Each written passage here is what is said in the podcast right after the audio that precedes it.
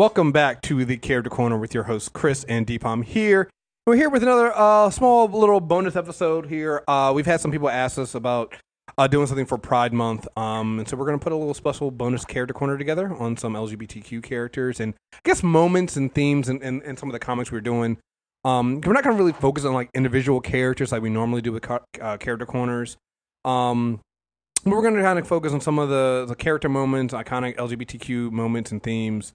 Uh, it's definitely not going to be an exhaustive list. I want to put that out right now, and also let everybody know that Deepam and I are two cishet black black men, so we are by no means experts on any of this shit. We'll try to point out some of the, the problematic stuff and some of the stuff that we're going to mention as we can. Uh, but I know there will probably be people that are way better experts on this stuff than we are. But we were asked to kind of put some together, and so we're doing that. We're going to do the best we can. So I just had to get that little caveat out there so nobody uh, hops down our throats when we put this out there. Um, So we haven't talked about format, so let's do this on the air. yeah. I've got some people. I've got some things I want to talk about. Do you want? And, and I want to make this this caveat up front.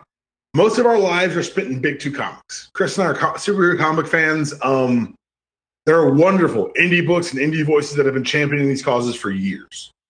and much And we're not going to talk about and- because I mean, not not from a place of we're excluding them, but just a place of I don't think I've been read enough.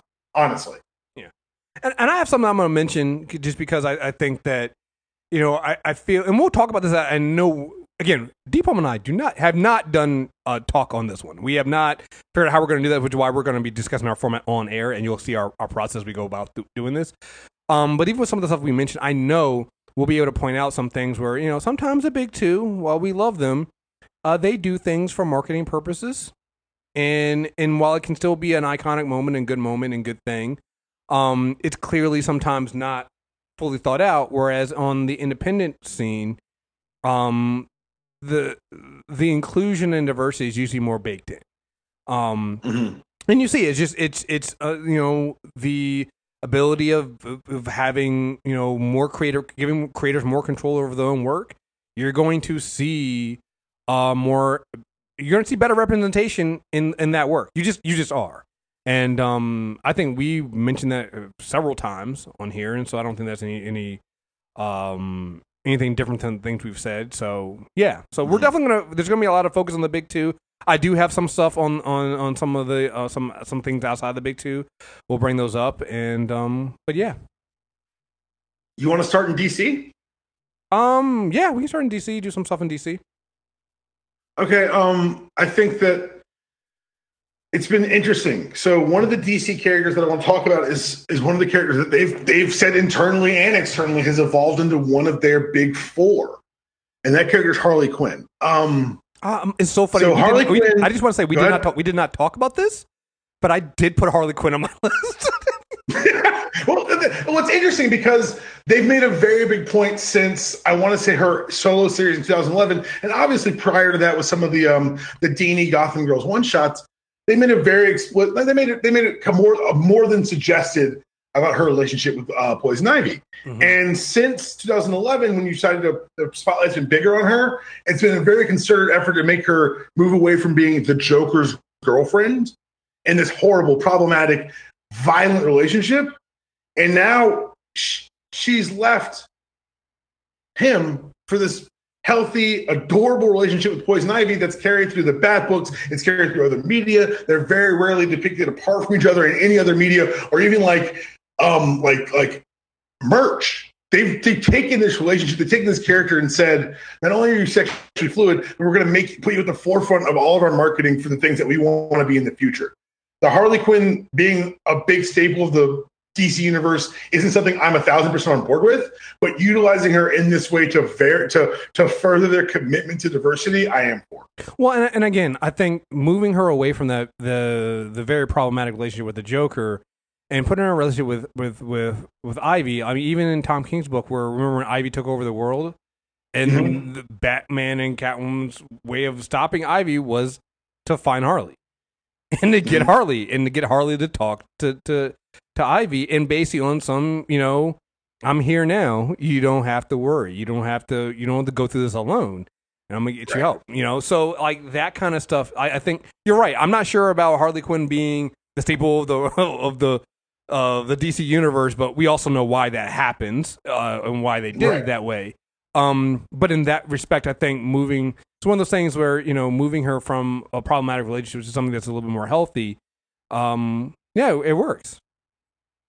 It works wonderfully, and it's a positive for the character. I don't know if you're up on Heroes in Crisis, but her relationship with Ivy is one of the driving pillars there. I just think that they've done a very good job in not just making it so often, and I'm not gonna. And this isn't apply to a lot of people we're talking about today, but it's very easy. I think this was easier in like the 90s and 2000s. Like, oh look, the gay character, and it's Harley's acceptance and evolution has been a very good, in my eyes, step in the direction of saying this isn't the defining trait of the character; it's just a quality of the character. It's one you're not going to ignore. It's one you're not going to shy away from, but it's also not going to be the focal point of their story. We're going to talk about some other DC characters later, in my opinion, that were supporting characters that I think were almost tokenized, used abruptly for certain for certain reasons, and that's not what you want either. But I think also we can look at the time these comics were written. Um, speaking of time the comics were written, Kate Kane, the existence of fucking Batwoman is amazing because it's not just saying, oh, she's the gay Bat character. It's saying her gayness is, baked into not just like this thing that she does or she dates women. Her entire path to becoming Batwoman starts with her expulsion from the military for violating Don't Ask, Don't Tell. Mm-hmm. And it informs her story throughout everything that's been mentioned with her.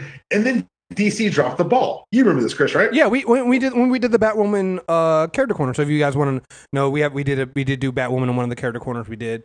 Um, and yeah, she proposes to her girlfriend, I think, in issue 17, and then the creative team leaves after that because DC basically said that they're not going to let her get married. Because, let me check my notes, it says, um, superheroes can't be happy. Hmm. Mind you, mind you, uh, uh, D-Palm, um, is Superman married? Uh, I'm going to go ahead and uh, yes, yes, yes. Oh, hmm, interesting. Uh, uh, just real quick for my own my own knowledge here is um sure is, is Superman a DC character though? I, well, I, will have to check my notes. Okay. Yes, it appears that he is owned wholly by the Warner Corporation and DC Comics. Huh. Weird. Well, surely he's the only only superhero that's married in the DC universe, then, right? I um. Well, to be fair, these marriages don't go well. Eh. Wally's was a erased from time, as was Barry's. Um, Aquaman, I think, I, I, actually don't follow Aquaman that closely. The Hawks are pretty, uh, pretty star-crossed. And I'll say this: if they just said the bats don't get to be happy, I'd have rocked with it, honestly. Right. I could have gone been, with that. I could have been some shit ass covering nonsense, but I'm like, you're right, the bats don't get to be happy. right. No, if you're in the bat family, you do not. You get to wear that symbol, you do not get to be happy. I don't give a fuck what your sexuality is. Yeah, you do not get to be You kick ass gear in like a grapple gun, but you cannot be happy. Right. You don't get a we don't you know, there's no there's no wedding ring in the in, in the utility belt, all right? Like shark shark repellent, yes. You, wedding ring, no. Um, no, no, definitely shark repellent though, because you never know. never know. Well, no wedding ring because you do know right. that eh, you can't be happy with that bat. They may even shoot you in the head and make you call yourself Rick. Right. I mean, and it would, it, um, and it would, it would have, it, it would have been, it, like you said, it would have been a shit excuse, but something you could at least attempt to make sense at, but the way they right. did it here, again, like you said, it's like there's like a character that is baked into the character's existence. It's not a stunt. It's not a. It, it's none of these things. It is literally the foundation as to why she wears the bat. Right, and so to drop the ball that bad on that is.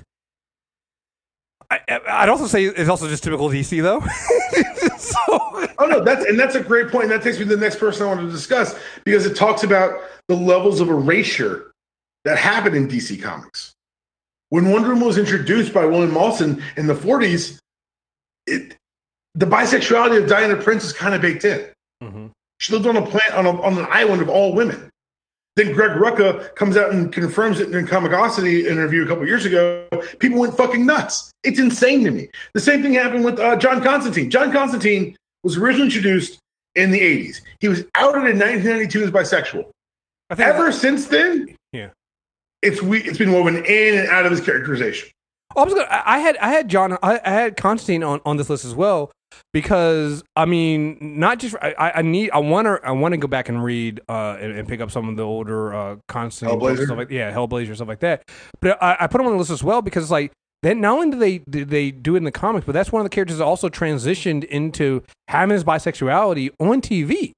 So they made That's him true. bisexual on TV, and so I I appreciate that. That's one of the ones where I will say I don't know, at least making sure that See, for me, so for me, it, it, because it's so inconsistent, it was so inconsistent in the '90s in the books. oh yeah oh yeah Like whether it ma- like whether it mattered to be mentioned or not. oh yeah That I have, I have, I have not great taste on that. But you're right. That's something I had overlooked in preparing for this. Is that his his sexuality made the transition to large media, and that's a big deal. and and I, right. and, I, and I think that that goes back into them using TV to kind of make to make sure and and and and and bake it in a hundred percent now. So now you have to make sure when you're writing, you're writing Constantine, you have to do that now because it's, it's on TV. If it happens on TV, yo, we and and it, and it, and it wasn't and it wasn't subtle. Like the, the the whole bisexual thing with Constantine is not subtle. If you're watching Legend of Tomorrow, it is Well, it's, it's not subtle in Wonder Woman either because she makes those comments to um, Chris Pine on the boat. exactly so. Like this, uh, the, I, I, that's one of the things that I, something I, I, I brought these as parts of erasure because they've been kind of swept under the rug with the comics. But you're right, this is something that has transcended the four color, and But- I and but- I do appreciate that. but I I, should give but but to go back to what you were saying, uh, I agree with you on that. Like there, and, and, and we're we're on DC right now. We'll do the same thing when we get to Marvel. Sometimes it's like Oh, there's for a sure. thing, there's a thing of you know when you're doing representation. I'll speak of this from this from a being a, a black person. Like having inclusion and diversity in in your comics is more than just saying, oh, well, here's a gay person or hey, here's a black person. Like you have to stick with that. You have to that those has to these- keep mattering. it has to keep mattering because those are parts of those individual people. Like it's like Right. you know, Storm being a black woman and a mutant matters. You know, it it does. Being a black superhero, forget either one of those, you have problems. High Black Panther run. Exactly. And so you have to have that stuff baked in. And so yes, being gay, particularly in in comics written in the '90s, like they should have to deal with issues that came with being gay in the '90s, which was we there was a lot of. I mean, we have homophobia now; it's never gone away. But uh, it's almost I want to say legal to be homophobic back then, you know. And so like you need to you you you can't be inconsistent with that. You can't just you know have a character say yeah I'm gay and then never care about it for years later. You know, it's it needs to be a consistent part of who they are, and and and not in a not in a way that stereotypes it either, right? It doesn't have to, Right, that, that doesn't have to be it doesn't have to be sexualized. Being being gay or bisexual or transgender doesn't mean you're you need to be hypersexualized about that either. So there's that. Well, there's a great example that I was again, guys. We don't plan these, but he just hit my transition like a motherfucking champ. Um, Apollo and Midnighter, introduced in the late '90s, kind of the extreme uh, comics craze. It was done originally over an image. Uh, Midnighter's Batman, Apollo Superman. Yeah. This is gay Apollo Batman. is the most powerful human being on the being on the planet. Midnighter is the dark, brooding uh, uh, vengeance of the night, and they are in love, and they are together. And it's so awesome because I read you read the first Authority with uh, Warren Ellis, and you're like, oh, it's again, like you said, it's not tokenized, it's not, it's not, it's not over sexualized. It's just a facet of their characters. What I really loved is that when Wildstorm got rolled into the DC universe, they gave these two their own series. They let them adopt a kid. hmm Like their relationship is they had a six issue miniseries in 2016 to conclusion of their New 52 story. Yeah. Like this is, And and, I they, also and, they, and, they, and they also rolled them in the full cloth of the DC universe. Like Midnighters worked with Nightwing. Yeah, and, and I'll say this, like because and on, on on one hand there is a little erasure with that because they did erase the marriage when they went New Fifty Two, but the fact that they didn't Mhm. release erase the relationship, I think, is a big thing because Didn't they get married again in the? I'm not the sure, I can't I can't remember. They might have. They might have. Okay, So I think I, think I- that, that was one of the big things they were going to rebuild to the marriage because they felt like they wanted to get a payoff there. Right, and and that, and that's fine, and and, and that, and that that's actually one of the good things because you know we've New Fifty Two erased a lot of things that didn't they didn't get fixed. So having that come through with these two two gay characters, I think matters. So yeah, So there's one big gay character in DC who was I thought was a fumble recently, and that was when they tried to do the Earth 2 Alan Scott. Mm, yeah.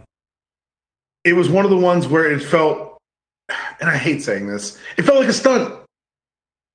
It felt like they did it to get the headlines, and there's nothing wrong with that. But if you're going to do that, you've got to have a story strong enough to support it. And because he was just one facet of this overcrowded uh, story that Earth 2 was telling, you didn't get to explore it. Mm-hmm. Yeah. Yeah, I, I Alan Scott done as well as one of those like maybe not your best moments. But what's cool is that sometimes the smaller characters at DC are handled better in this regard. Pied Piper's been out since 1991. Mm-hmm. Hartley Rathaway's been gay since 1991. That's another uh, sexuality that made a transition to the to the um the screen. Yeah, to the TV. Yeah, you're right. And while people say, "Well, I want more Pied Piper," I think it's just as important to have supporting characters who speak to these voices and aren't the focus of the story. If that makes sense. Well, it's it makes the world feel more real if, if one of the many rogues who fucks with the Flash happens to also be a gay man and then has fallout with the other rogues over it. And not, and the thing is, not all of them, which is even cooler. right, right. Right. Like some of them are like, I don't give a shit. Does he do the job or not? Others are like, like Mirror Master has a serious problem with it, and Cold doesn't like that Mirror Master's problem with it. Right. it's like here to do a job. The fucking doesn't matter. I mean, but no, you're you're right. I think that, and I actually do think this is something that the big two kind of need to work on as well. It's one thing to get the it's one thing to get the headlines with the big characters and having the big Mhm. characters there, but you're absolutely right. In order to make a world feel lived in, you need to have the world around them filled with that thing too. It's like, it, what does it matter if you did a Black Panther book, but you surrounded all the characters that he's around by white people, right? They've done that before. And I, I'm- I use that as an example for for a reason, right? You know, and so yeah, it's like I think you need to you you you you need to make sure that the world you're in looks like you said. I mean, I believe this is while this is Marvel's thing. I believe it it should be DC's as well, and I think DC does do it sometimes. Is put the world outside your window. Like if you're gonna be in New York City, you should see you know something that looks like New York City. And when you look around, when you walk around New York City, even though I eh, outside the trash bags, um, I had these piles the- of the- garbage. The, piles Your of city's garbage. disgusting. It's like, oh god, fill your fucking do something with your garbage. All right. Also, Four years I was there. I have all the right to speak. Whoever wants to get mad. I go me, there. I, I go there for a few days every year for New York Comic Con.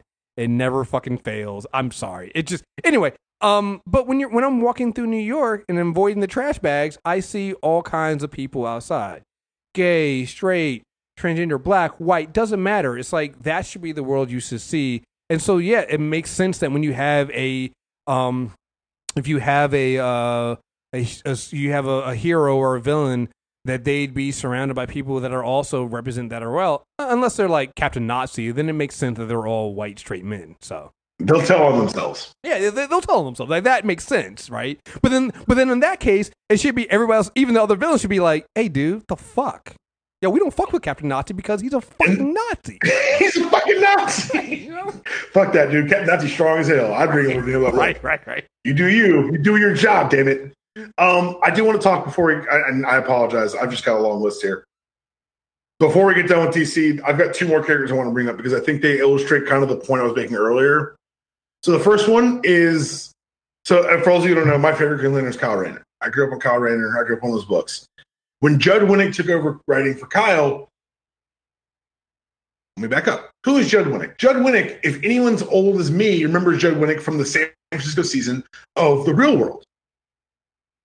It was all that season that Pedro Zamora admitted as a gay man that he had AIDS, and then later on, I think two years after the show aired, he died.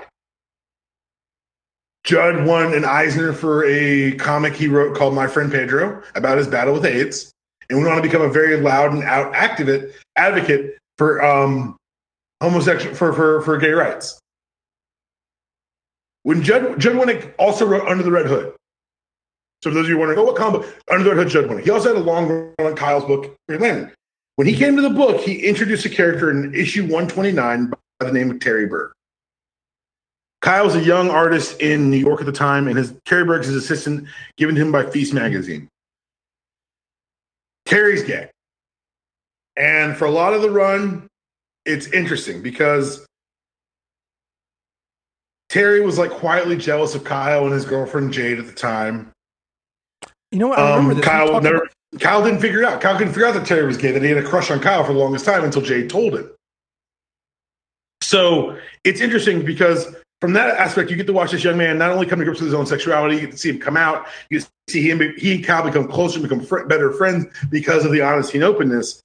And it's all these things I really enjoyed. I thought was really cool. And then you see uh, Terry get a boyfriend, and you're excited because his boyfriend Terry, David's cool and he hangs out with Jade and all these superheroes. And then Kyle gets the powers of omniscience and he gives them up. He gives up the powers of Ion. And the next night, Terry's gay Ash leaving a club. And a lot of people will say, oh, they just fridged Terry Berg.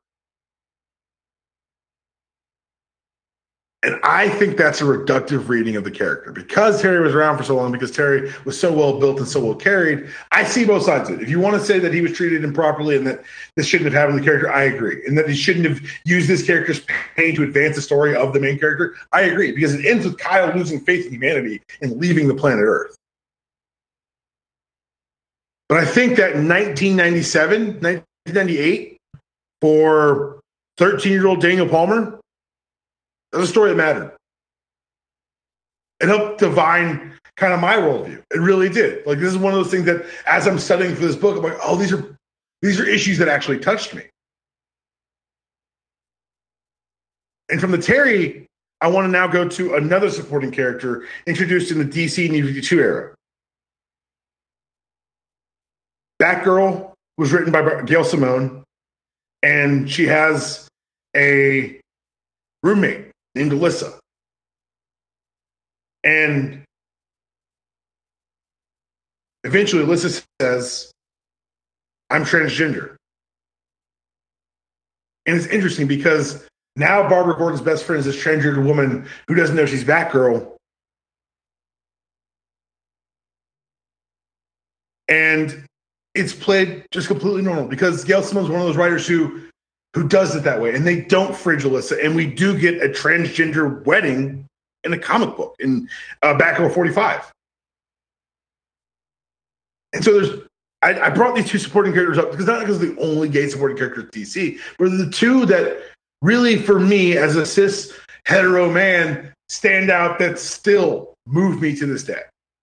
Oh, well, also about what you were saying before about needing to have not just your main characters, but also your side characters as well. You know, that matters. Like having, you know, Batgirl have a roommate and best friend who's transgender, who's a, who's a trans woman matters. Like, you know, and and it's an important thing, and that's how how all of this stuff should work. And again, like you said, makes the world feel lived in, makes the world feel real. And if you want to have true inclusion and diversity, that's what you do, right? You can't just and I know we use the term fridge for like when you you know you're killing you know, killing these, these characters and, and using them as a to uh, promote uh, the main character, but you can't also can't box people in into their boxes and then have oh well this person's a trans woman so you can only deal with this and only do this and you can't have her interact with this person over here. It's like no, that's not how the that's not how the world works, right? And so and if comics to me, I look at comics like I look at sci-fi, right? Sci-fi I'll even go back. Um, Star Trek. Star Trek does things like having the first interracial kiss, having the first lesbian kiss. Uh, I've always looked at um, Deep Space Nine with um, um, the Trill and and Jadzia and her basically almost being transgender almost because like the the the host body can be male male or, or, or woman doesn't matter it's they're everyone, right? It's it's always different. So having these Right. things and, and these things are always part of part of Star Trek. And so I view comics the same way. It's like they might not always get it right, but they're usually miles ahead of any other medium that we're we're looking at. And and I view comics just like I do sci-fi and seeing them taking what what what sh- the world should be and and trying to present it in in that way. And so I think having side characters just as important as having main characters that that fit into these categories as well. Yeah, hundred percent, hundred percent. Um, but I, I wanted to don't put a spotlight on those two characters because it's something that I, I personally resonated with me. Um, you want to go Marvel? Yeah, let's go to Marvel. Let's go to Marvel. Um, so what's interesting is if you show them like the, the ranking of the first out openly gay superhero, you run into North Star. Mm-hmm. Um, Alpha Flight 106. North Star discovers an abandoned baby girl who's born with AIDS who dies weeks later. That makes him come out as gay. This is in 1990. This is a big deal. Uh, later payoff, and North Star was never become a super prominent character, but I thought that making explicit the cross section of mutancy and homosexuality was was a, a, good step forward for Marvel at the time. We eventually would get the first gay wedding in comics. I believe it was 2011. Um, hold on, I have it down here. It was. I don't know. That might have been 2006. It was whenever a gay marriage was legalized in in New York. So okay. I guess maybe it was 2011. Well, well, and, and, I just think that it was. It's it's. I think it, that his inclusion as an out mutant was very important because it made explicit what what what had been kind of understood in the past that mutancy was more of a, uh, um, an allegory for anything that makes you different or separate. But there's actually a super villain that predates North Star. Mystique and Destiny were lovers. Yeah. When they first met, Mystique was wearing the face of a man. Mm-hmm. She's a shapeshifter. But go back and read those Claremont books, which I'm doing right now because we have a wonderful podcast called Character Corner that allows me to read comic books as part of my job. But they're very it's it's not a hidden thing. Yeah, not at all. It's very explicit very early on. And I think that as you mentioned earlier, is having Marvel will kind of reflect the world at your window, allow them to come to this place sooner.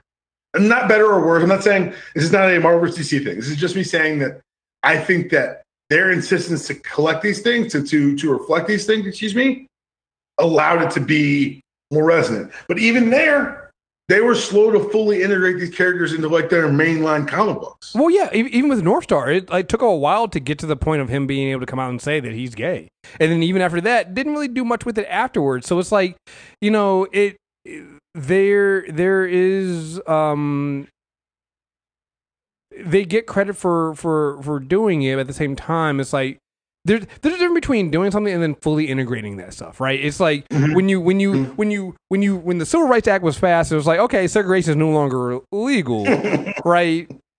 But you know, people found some ways around that, or you know, you know, we're gonna free, we're gonna we're gonna free the slaves, but you niggas right here really aren't that free. You know, it's it's that kind of thing, and I'm not saying that that they were, it was done with bad intentions. And again, when you look back at the time, again, you know, what was it? Uh, he come he he comes out in I think it's Alpha Flight 18. Alpha Flight 1 Yeah, in in in in, in, in 1992, right? right? So it's like that's that again for that time period. You can look at that time period and say, you know what, that's actually is an iconic and, and, and serious moment. But then we also can say, okay, but there were still a lot of things that we could have done better with it. So yeah, but you got to. And, and what's cool is I think that post '90s, post restructuring of Marvel, really, they did do better. Yeah. Yeah. You got. I mean, we talk about the list of uh, Wiccan and, and Hulkling. Yes. Young Avengers one. Yeah. Yeah. Coming out the gate. You know. Like, and it's not just like, oh, it's a teen book. It's a book with the word Avengers in the title. It's got the guy who wrote um, the OC on on on scripts, and it's got Jim Cheung on art. Like this is a big deal for Marvel. And the first issue is these two out kids. Mm-hmm. It makes Wiccan change his name, which is such a dumb joke, but I'm so glad they made it in the comic. Because when Wiccan first arrives on the scene, he's calling himself Asgardian, and as they figure out that he's gay, he's like, "You may want to change your name." But Patriot's like, "Just change the name. Just, just to change that. But I, I, I also love that their relationship throughout Avengers Academy, throughout um, Last Stand, throughout everything that they've done, put these characters through, it's been so strong. They found out that Teddy is the half Captain Marvel son, half Skrull, destined to unify these two races, savior. So they've got bigger things to deal with than the fact that oh they're gay, their parents are they're gay, their friends and they're gay. It's I like their story because it's devoid of the like prototypical angst around it. You know what I'm saying? Yeah, no, no, no. They, that they, that's a really good one, and a really good relationship right there. The way they they handle, it. and they're like you said, they're constantly around, they're constantly, constantly. constantly. There's not they're not characters that just kind of get forgotten about and thrown away. Um, they're they were in the middle of a civil war, you know, so it's like they're you know Hulkling was, so it's like they they are part of this. Oh, for sure, yeah, they're the front line, they're front line of everything. It's it's it's one of my favorite romances in comics. Period. Like as I was saying back doing the reading for this, I was like, wow, that's a great fucking story. Mm-hmm. It's so consistent and well written and obviously loving. And then there are other times when like America Chavez. America Chavez is one of the coolest characters you probably never heard of if you're not a deep comic fan because she hasn't gotten the spotlight yet. We're seeing that change with some of the new animated offerings designed to go for television for children. But America Chavez is a um, Latinx woman who can literally punch holes in the universe and just happens to be super gay. Mm-hmm. And that's one of the things I've liked about like I don't know if you read West Coast Avengers, the gender and sexual fluidity there. It's just it's just baked in. Kelly Thompson. It's just not something you even think about anymore. It's just something that she's happens to write it. Noh-Varr being bisexual. Uh, the, the, the, latest Captain Marvel, he's bisexual as well. Of course, he's, he's an alien. Like, it's um, a Rictor and Shatterstar. So, for those who don't know the story about Rictor and Shatterstar, for years there was kind of like insinuations in the X Force comic, but then they were taken away when certain writers would leave and certain creators would have bigger voices. Rob Liefeld. Um, so, so, so before we go forward, uh, that's the thing I love about this because Shatterstar was created, partly created by uh, Rob Lief, Liefeld, right? And again, this is back in the this is this is back in the Rob Liefeld era of comics. So this is big muscles, big big big guns, big shoulder pads, lots of patches. Yeah, lots of patches, small feet, um, or no feet. um, I hate you. So, so, so to have a character like this, and then you get the nuance and the loving relationship between him and Rictor. It's like take a character that came started from that that point of view, from that hyper masculinity point of view, of of almost being toxic, of just like the guy. Like you got, and again, you guys, you you you know Rob Liefeld's work. You've seen it. You know how it looks. You know what I mean when I'm saying this. So to go from that to taking that kind of character and letting that character be gay, I think it matters. For sure. For sure. It matters to see. Like you said, Shatterstar was one of those signs of kind of 90s hypermasculinity. And the writers were like, nah, we're off that. And what you got was in Peter David's X Factor, a very sweet story of Rictor coming to terms with who he actually is, and Shatterstar being this like super comfortable alien who's like, I fucking think that moves. Like it's it's and watching them build and then finding out like the lineage of Shatterstar. It's again, it's not a defining characteristic. It's not there. That's not the story. Them being gay isn't the story. The story happens around it, and it happens to include gay characters, and that's one of the cooler things I think about that relationship. But again, like I said, hits and misses, right? There have been misses at Marvel. Put it lightly. The biggest, most recent, most glaring miss to me remains how they handled Iceman. I I knew it. I did, that's why I didn't put it on the list. I knew you were going to bring that up and how you. He's one of my favorite characters of all time. And this is not the rant you think you're going to get. You think you're going to get the shouldn't have made him gay rant. That's not that rant. It's you, the way they had him. Hell, you, watch, you reading up Bobby books. This all makes perfect fucking sense. Right. What I didn't like was the way it happened. The way they outed him. Yeah. They didn't out him. Her name's Jean Grey. Yeah. They have her read his mind. And I get that Bendis was wrapping up his run and he just fast forward some shit and he was leaving for DC and he almost died. I get all of these things intellectually. Man, I wish they'd done it better. Because the books we've gotten out have been pretty fucking good. You've gotten to see both young Bobby and older Bobby coming to grips with this newly discovered aspect of themselves. It was so interesting that old Bobby was like, when, when young Bobby calls him out, he's like, How do you have your shit together more than I do? And it's so cool to watch these time travel versions of themselves. Like Bobby, like watching adult Bobby come to grips with like the fact that teenage Bobby had been forcibly outed by Jean. Like they have a very he's like, I gotta talk to Jean about fucking boundaries. But she's right. Like I'm here now. Like this is this is what's happening. And he says that if I'm gay, you know, that also means and adult Bobby's like, God damn it, man, why couldn't you just go home?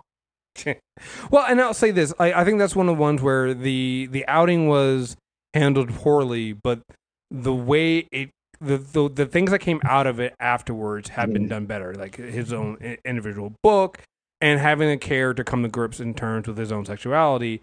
I think they kind of helped clean it up, and I think that's you know even with some of the misses, I think this is where this is where comics aren't finite, and this goes for both Marvel and DC. If something is handled poorly when it first in inception, you can come back later and fix it up. We talked about this with how Chris Claremont cleaned up the stuff with Carol Danvers, you know, after the rape of Carol Danvers. So it's like comics are have a way of evolving and going back and fixing mistakes that, that previous creators made, or adjusting to times and saying, "Hey, at the time we thought this." And this doesn't count for the Bobby thing because this is literally like what four or five years ago, so it doesn't count for that. But like for some of the older stuff, like the Northstar stuff and things like this, like, oh, well, we thought that this time this is enough, but we look back at it, it was like, no, actually, that wasn't enough. That was just scratching the surface. Let's go and let's go and fill in more details. Let's go and fill in more gaps and fill in more things to um, fully flesh out this character in this in this moment and what it means to be who this character is. So that's one thing I do love about comics about uh, the the ability to continue on. Oh, for sure. It's the ability to, to, to push and advance and and make things matter and make things more prevalent. Um, Victoria Hand, who was this, who was Norman Osborn's second when Hammer was running things, who ended up becoming a liaison, to the Avengers. She's gay. You'd never like. It's one of those things that comes. It came up in her origin, I think twice, but they never focus on it. And and while you're right, I think that maybe it should be more of the spotlight. But also, she's a supporting character in a team book. She's not going to have room to breathe. But it's nice that we know these things about her. You know what I'm saying? Um, let's go outside the big two for a second. Uh, big stories that were made a couple recent years. I'm just taking quick notes for myself. Kevin Keller, when he came out, when um, they introduced the gay character in Archie, everyone thought it was the end of the goddamn world. Shocking. Archie still pervade, still survives, and is on the CW. And if you're not watching Riverdale, he's gay in the show too. But also, it's the most batshit crazy show you've ever seen. like I, I, I don't talk about it in public just because I, I, whatever. Some things are just mine but it's insane. If you like crazy things, just sit down for an hour with the Riverdale episode. The last season ended with them being chased through the woods by two psychopathic killers who were employed by one of the characters' mothers playing a game. It's insane.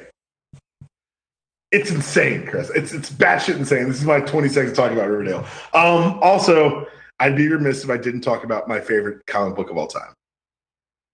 I, I had to put I, I put him in. I was like, I don't even know why I'm putting this on the list. I know he's going to mention this. It's, it's whatever.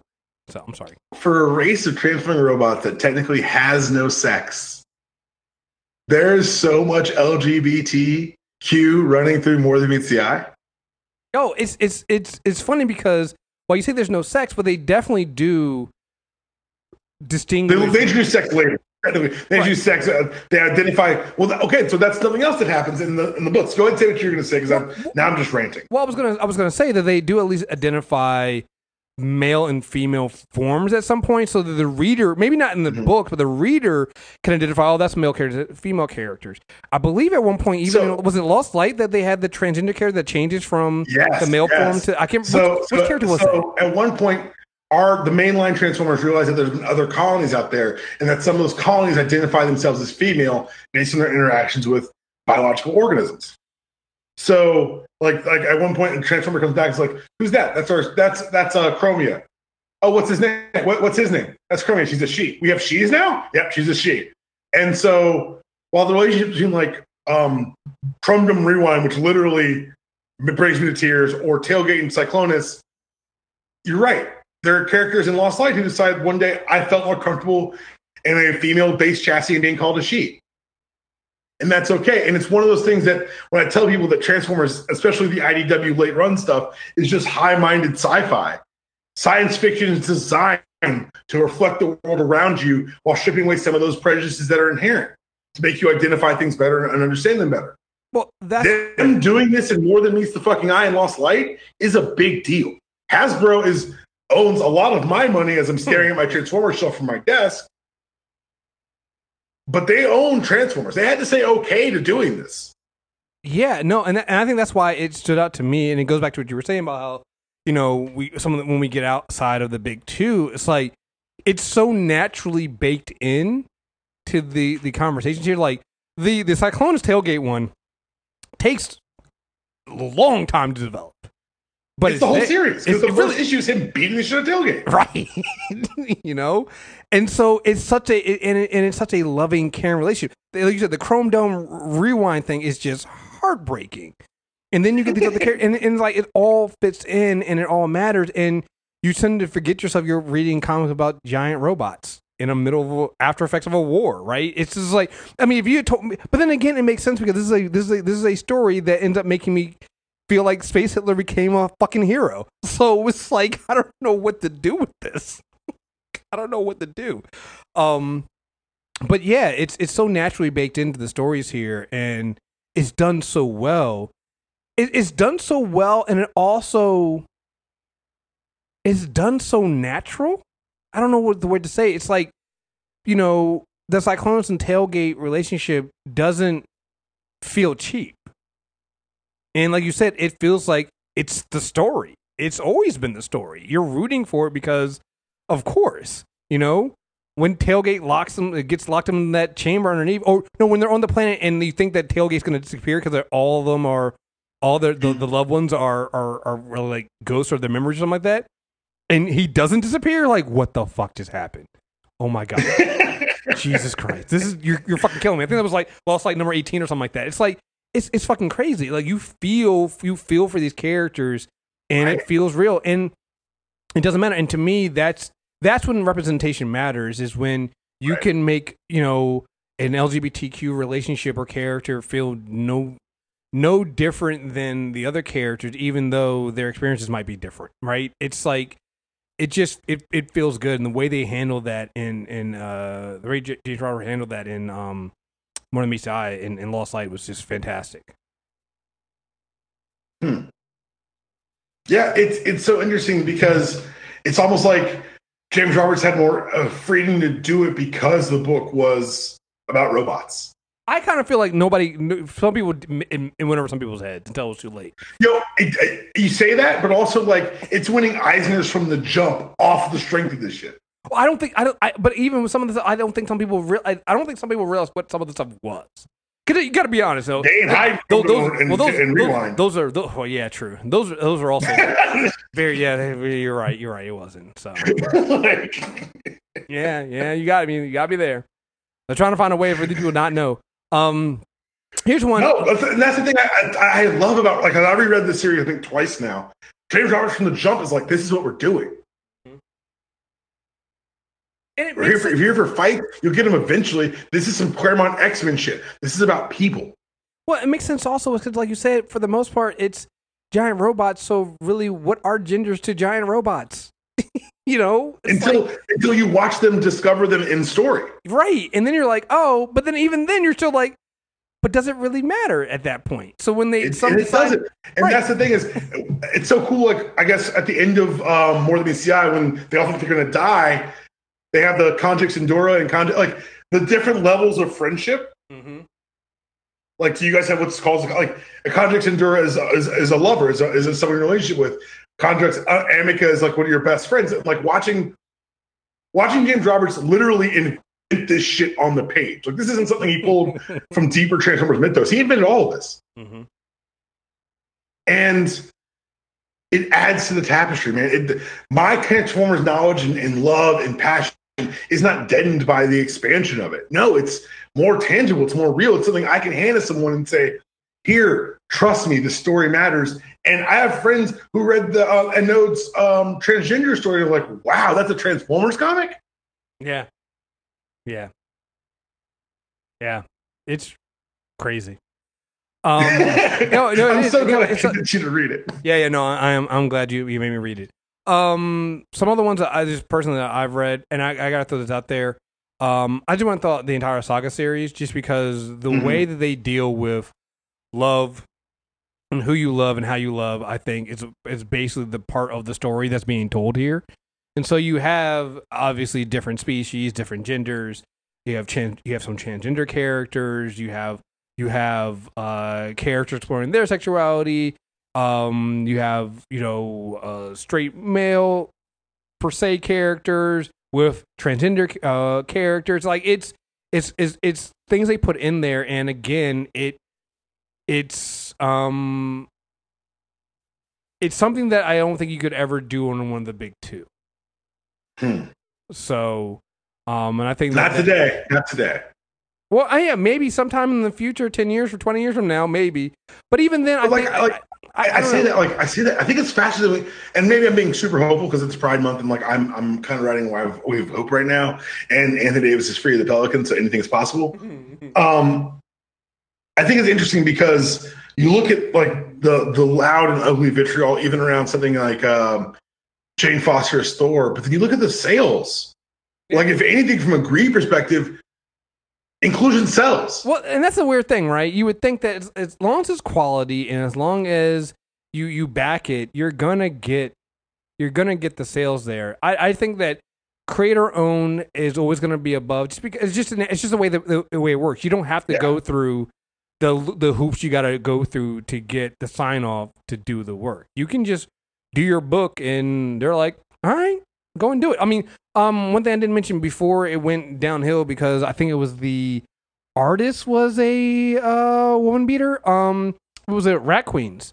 Like there was a bunch of a bunch of little books out there that had that when it comes to uh representation across all spectrums, um they run circles around the big two and again, again it's because of you don't have to you don't you don't have the same level of scrutiny that you have to live up to to get to get these things out. And you can and the, and the creators can tell the stories that they want to tell. Um and it also gives more it gives it gives more um opportunities for stories being told by members of that community. So you get more members of the lgbtq community writing stories about themselves and people that are like them on their own. And when you do it that way you're going to get those stories. Like as much as we love dc and marvel they're still white male dominated you know groups. There that's changing. It's changing and i think the the faster and more it changes the more we'll see the leveling off of these these, these things. But um yeah that's that's just why tho- that those are going to be there. So um yeah. You got anything else you want to you want to throw any other characters or moments you want to throw out there? Touch on I, I I if we missed your favorite character i apologize. Because we could do this all day not in the captain america sense but like we didn't talk about alkali we didn't talk about jackson hyde we didn't talk about a lot of characters who are part of this growing diaspora and i think that's almost a good sign because if we could sit for an hour and talk to you about all the gay characters in the big two, that'd be fucking troubling.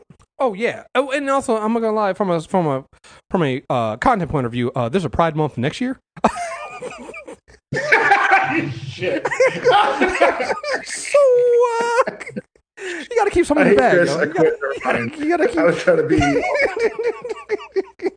I mean, I'm, I'm, shit I'm not gonna. I'm not. can't get it on. I- I'm not gonna. I'm not gonna lie to the folks. All right, it's like you guys are gonna want us to do this again next year. So, uh, we gotta leave some stuff. And no, but seriously, you know, you know, there it's getting better, and I think the stories around because it's one thing to list off the, the the characters. It's another thing that list off the characters and then have the books also do the characters justice, right? And I'm hoping that when we come back next year and we're doing this, we'll be actually able to pick a, a few characters and go to. Maybe they'll be written by you know uh, someone in the LGBTQ community, and they'll have a longer running book, and they'll have a really great story that we can really dive dive into and go from and, and, and do that. So that's my hope. My hope is that you know we're seeing it get better. Nominate. I would like to nominate um, the Iceman, one of those Iceman minis, for a uh, comic book club. Yeah. Yeah, you've talked about that a lot, and so I've heard good things about that. Fan. So, Yeah. Um. So yeah, because didn't it re- didn't it win an award? I thought it did. It won. I think it was. I know it was up for an Ice. I don't know if it won or not. Yeah.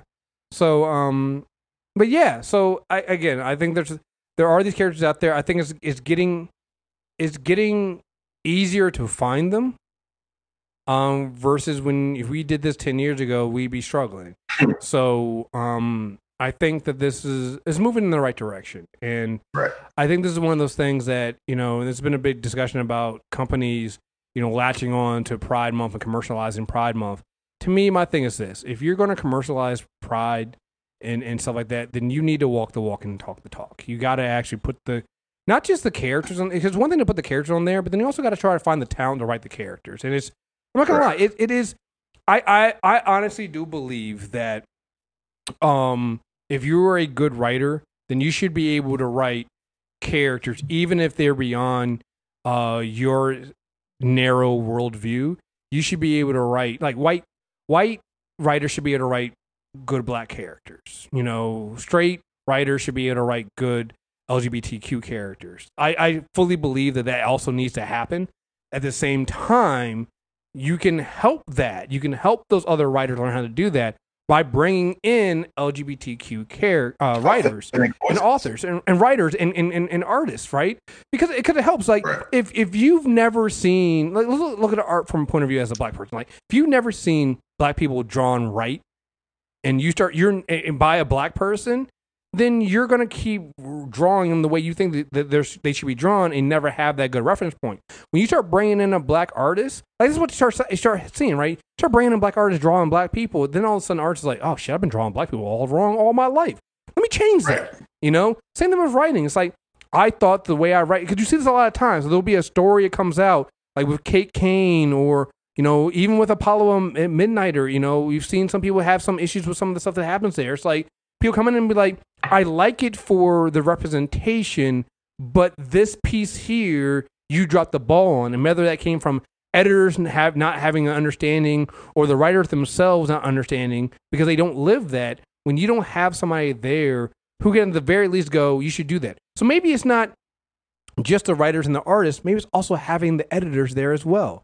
They can basically be like yeah they wouldn't say that. No they wouldn't do that. Or hey this looks bad have you thought about how you're going to do it this way you know it's that kind of stuff i know that came up with um Rictor and Sha- Shatterstar when they broke them up, and people were like, "Wait a minute, you broke up Rictor and Shatterstar for having together. What we're gonna do?" And I think it was uh, Rosenberg came out and was like, "No, no, we're gonna, we're gonna, we're still telling that story. So just hold on. We're still telling the story. They're still gonna be around, and we'll see what goes on from there." And I think that's when you, when you're dealing with people that are underrepresented, you're gonna have a lot of you're gonna have to answer those kind of questions because you haven't earned that trust. And so you know, we're getting better. We're getting there. So And, and. I think it's important also to know that sometimes those voices don't necessarily, the, the people who are represented necessarily in the best in their own voice. As I look at the Falcon series from last year, you dirty sons of bitches. yeah. Um, Yeah, yeah. Sometimes, sometimes, I- mm, yeah. Sometimes, I also think that as as these char- as these companies, these characters walk down the road, there's going to be stumbles. oh yeah, absolutely. Oh, hundred That's percent. It's part of walking. But like, like I think that we've got to let, and when people get it wrong, we to allow them to say, "I got it wrong." Well, But if they don't, fuck them. Obviously, well, and going that that, that Falcon book is a good example, right? It's a good example of when we were like, "This is where you should have had a black editor." Because then that editor between the Falcon book and what was that other book? Oh, the one that the Inhuman character they created. Um. oh, You know what I'm talking about, the one that- turned- turned- Oh God, what was it? shift or some shit. Oh, yeah, it was so terrible. Oh my God, what am I? But, yo, these are black voices written by black people, written so badly. Right. And and and I think the reason and as a black person, I'm reading this going like they were so bad. I was like, is it is it a white person writing this? Then you find it's a black person like, oh, I know what happened here. You had a black person writing, you had a white editor, and the white editor didn't want to say, That's terrible, do it again.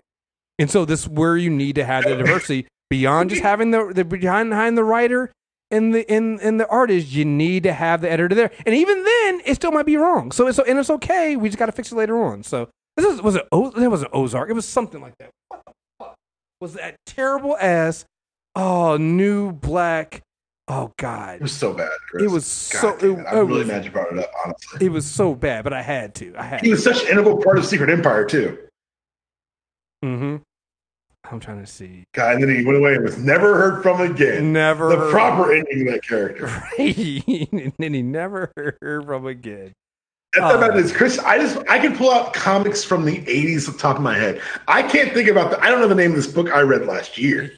right? I don't know what was Hold on, I'm looking this up. I'm right looking at it right now. I can't remember. I just, oh god, so bad.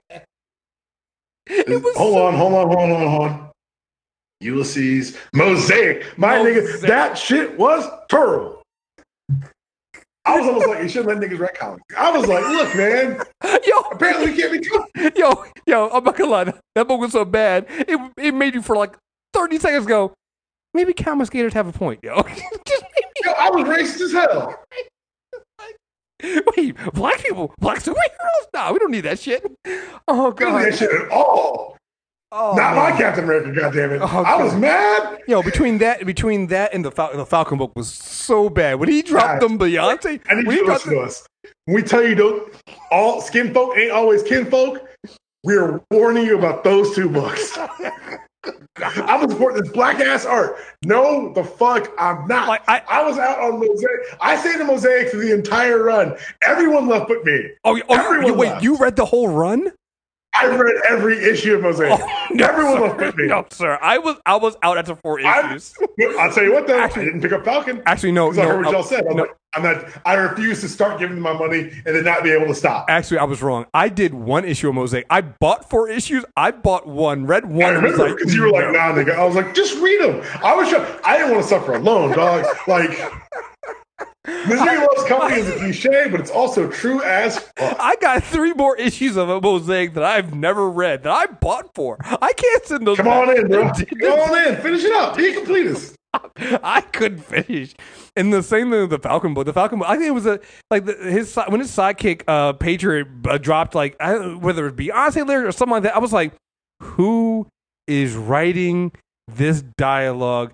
I can't look do this right. black as the ace of spades. You're like, wait a second. And and and and and the motherfuckers that were complaining about Nick Spencer were ghosts all of a sudden. I was like, I was like, where'd y'all go? Huh? hmm. Damn it. So you mean to tell me you guys liked him better when he was Captain America and written by Nick Spencer? Huh, interesting. Interesting. Weird. Anyway, Weird. um, all right, folks, that's been enough for this bonus episode. we will be back. Yeah, we will be back soon. Um, we'll be back soon to to to, to talk about uh Chris Claremont. We're going to be back for Chris Claremont run. Oh. I've got to figure out how many issues we're doing for that. What's up? Speaking of that, I was actually on Jeff vs. the World podcast talking about Dark Phoenix, a movie I didn't see, but those three idiots did, and I made fun of them the entire time for doing so. Smart man. Smart man. Smart man.